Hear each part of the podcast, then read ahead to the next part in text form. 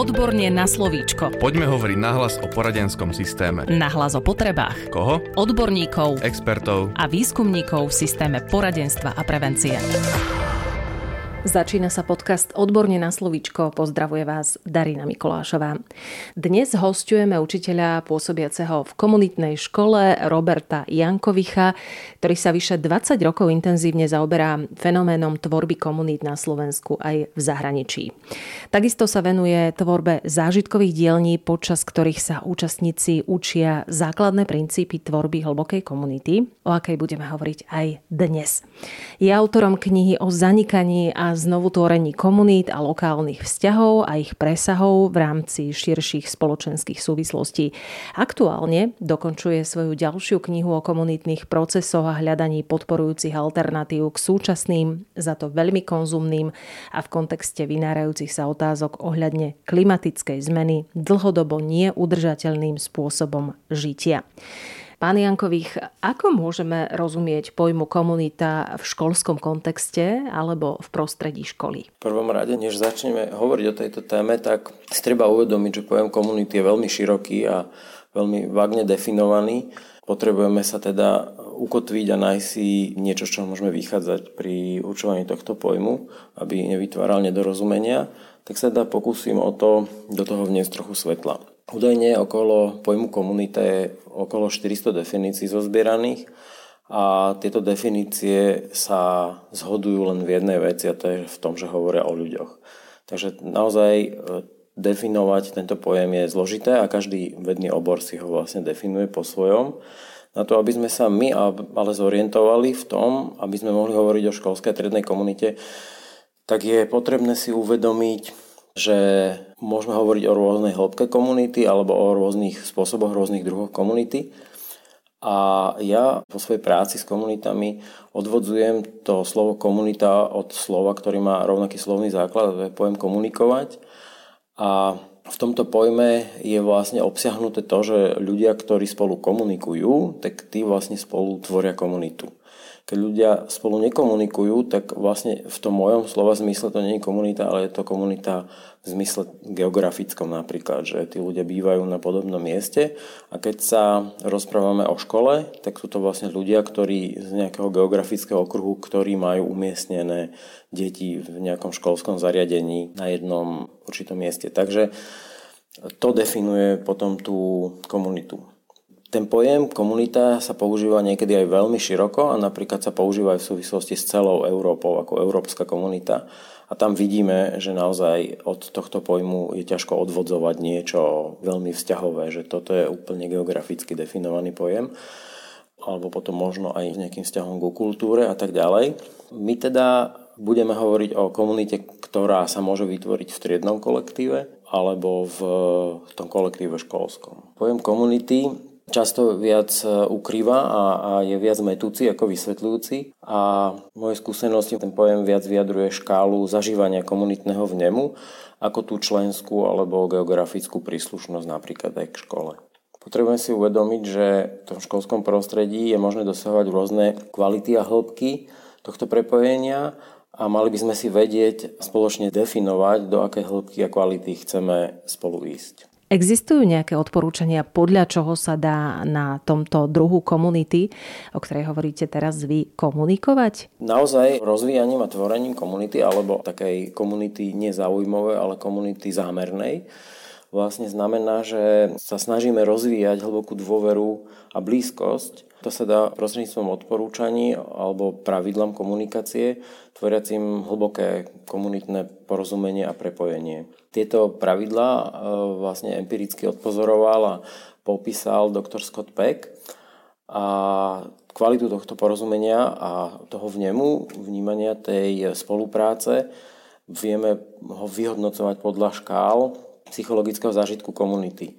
Tejto téme sa venuje Julia Sadovská-Halamová vo svojej odbornej publikácii Psychologický zažitok komunity a táto je stále dostupná. Je vôbec možné budovať takýto druh komunity, o akej hovoríte, na úrovni triedy, respektíve školy? Na úrovni triedy je možné tvoriť komunitu a veľmi bezpečné, hlboké podporujúce prepojenie a ísť do veľkej hĺbky vzdielania. Akurát táto hlboko vzdielajúca komunitná vzájomnosť je možné tvoriť maximálne do počtu nejakých 100 až 130 ľudí, ktoré je vyjadrené tzv. Dumbarovým číslom do takejto veľkosti skupiny a väčšina škôl toto číslo presahuje, to znamená, že tam už nie je možné túto formu komunity vytvárať a tam už potrebujeme hovoriť a uvažovať o inej forme komunity, ktorá je viac teda daná nejakou to geografickou príslušnosťou a ktorá má samozrejme svoje kvality a pozitíva, ale není porovnateľná s tými možnosťami, ktoré majú tie triedne kolektívy. Keď hovoríme o tom budovaní školskej alebo triednej komunity, ako konkrétne sa môžu do budovania tohto druhu komunity zapojiť odborní zamestnanci? Školský psychológ, špeciálny pedagóg, sociálny pedagóg, liečebný pedagóg alebo pedagogickí zamestnanci takisto? To budovanie školskej komunity alebo bezpečnej a dôverujúcej komunitnej klímy je nutné zapojiť aj odborných a pedagogických zamestnancov, tak aj manažment školy, aj rodičov a príbuzných, pretože to zodpovedné tvorenie školskej komunity je na čas a zručnosti veľmi náročný proces, ktorý potrebuje motivovaných a vzdelaných skúsených lektorov, odborných zamestnancov, ktorí by vedeli poskytovať aj adekvátnu podporu a zručnosti pedagogom aj žiakom školy.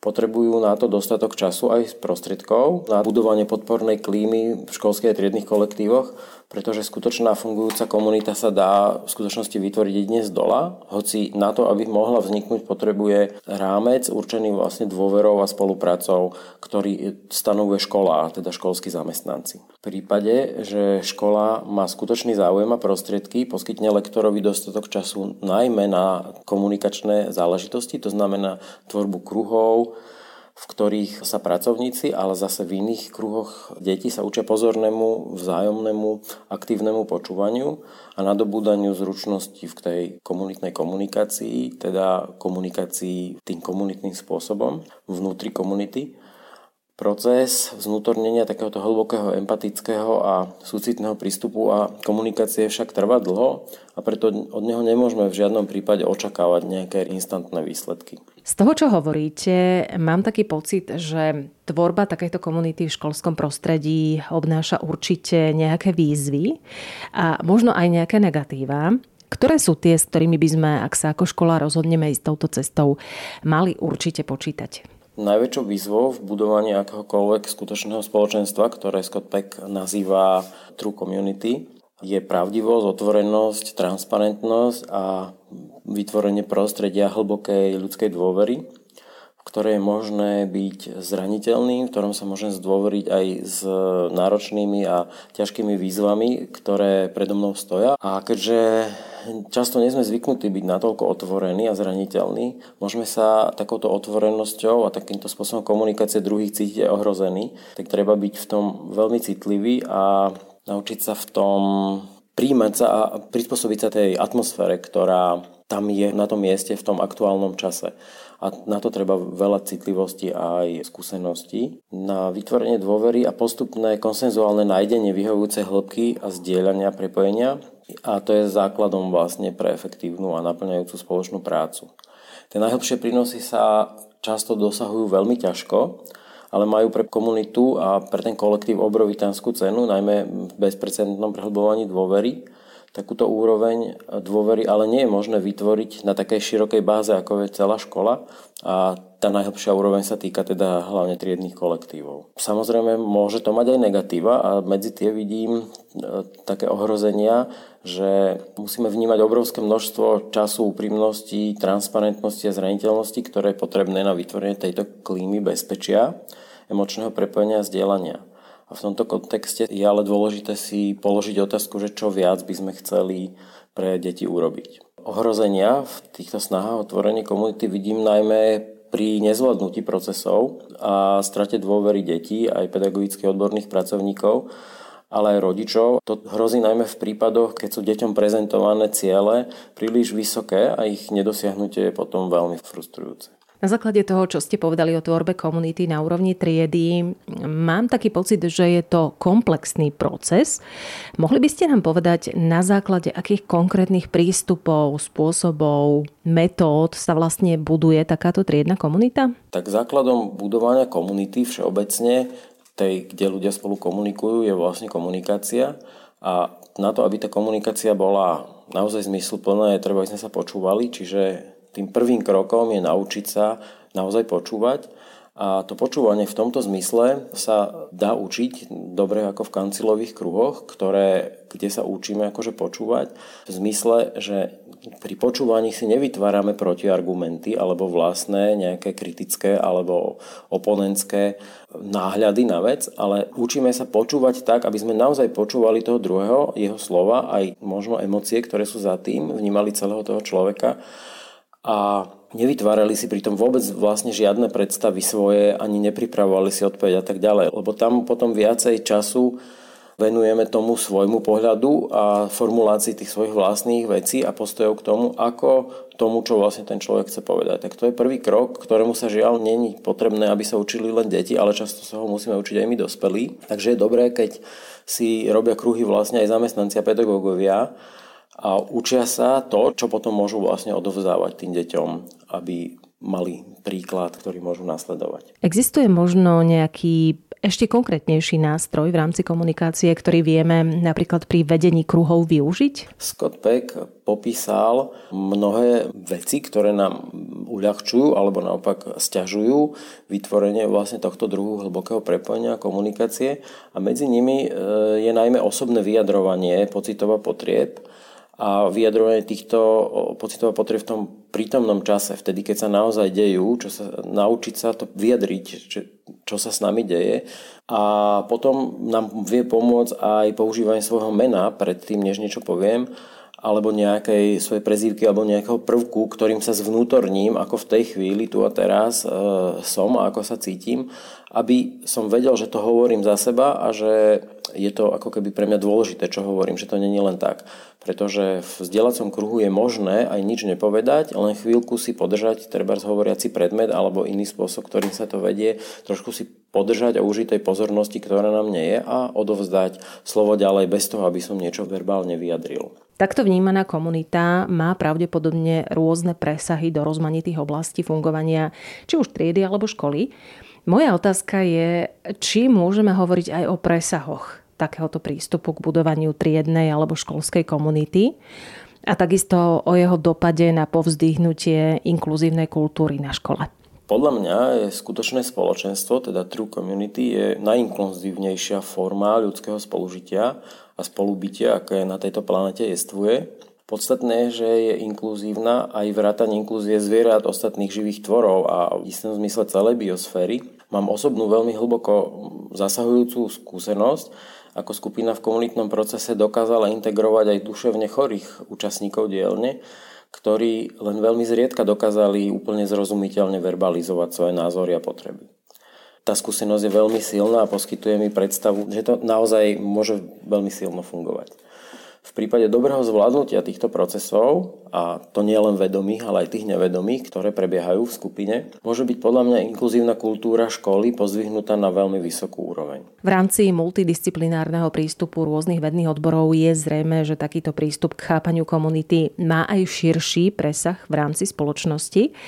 Mohli by ste nám skúsiť vysvetliť, kam tento presah môže až siahať? Komunitné porozumenie. V blízkej komunite nás učí a umožňuje nám vnímať a porozumieť veľmi širokému spektru javov a vzťahov, ako vnútorných, tak aj vonkajších, skupinových, komunitných a potom nakoniec aj celospoločenských a globálnych. Domnievam sa, že keď sa nenaučíme k sebe navzájom správať ako blízky a dôverní spolukomunitníci, nedokážeme sa dostatočne zodpovedne postaviť ani k spolužitiu s prírodou a úplne celou biosférou a tým môžeme privodiť následky, ktoré si dnes vôbec nevieme ani predstaviť. Ak ale naopak sa naučíme e, k sebe a biosfére správať ako k niečomu úctihodnému, niečomu, od čoho sú aj ultimátne závislé naše životy, Máme šancu zanechať svojim deťom okrem krásnej a podporujúcej komunity ešte aj bohatý a prikvitajúci život na celej planete. A ešte nám povedzte, ako môžeme podporovať budovanie vzťahov medzi rôznymi školskými komunitami, napríklad v jednom regióne a teda čo môžeme potom považovať za hlavný prínos takéhoto budovania vzťahov. Vzájomné podporovanie škôl v tvorení a prehlbovaní komunitných a demokratických fóriem vzdelávania a spolupráce môže mať podľa mňa nečakanie veľmi hlboký dosah nielen na lokálne spolužitie a inklúziu. Verím, že dosah komunitnej dôvery siaha v konečnom dôsledku oveľa ďalej. Ovplyvňuje aj vzťahovú a spoločenskú klímu vo veľa širšom meradle a táto je dnes v časoch narastajúceho klimatického hrozenia podľa mňa veľmi zásadne potrebná. Dnes sme spovedali učiteľa pôsobiaceho v komunitnej škole Roberta Jankovicha. Ďakujeme za to, že ste prijali pozvanie do štúdia Výskumného ústavu detskej psychológie a patopsychológie. Ďakujem aj ja. A na vás sa budeme tešiť opäť o týždeň. Ak máte akékoľvek otázky alebo námety na naše podcasty, nech sa páči, môžete napísať odborne zavináč woodpub.com SK.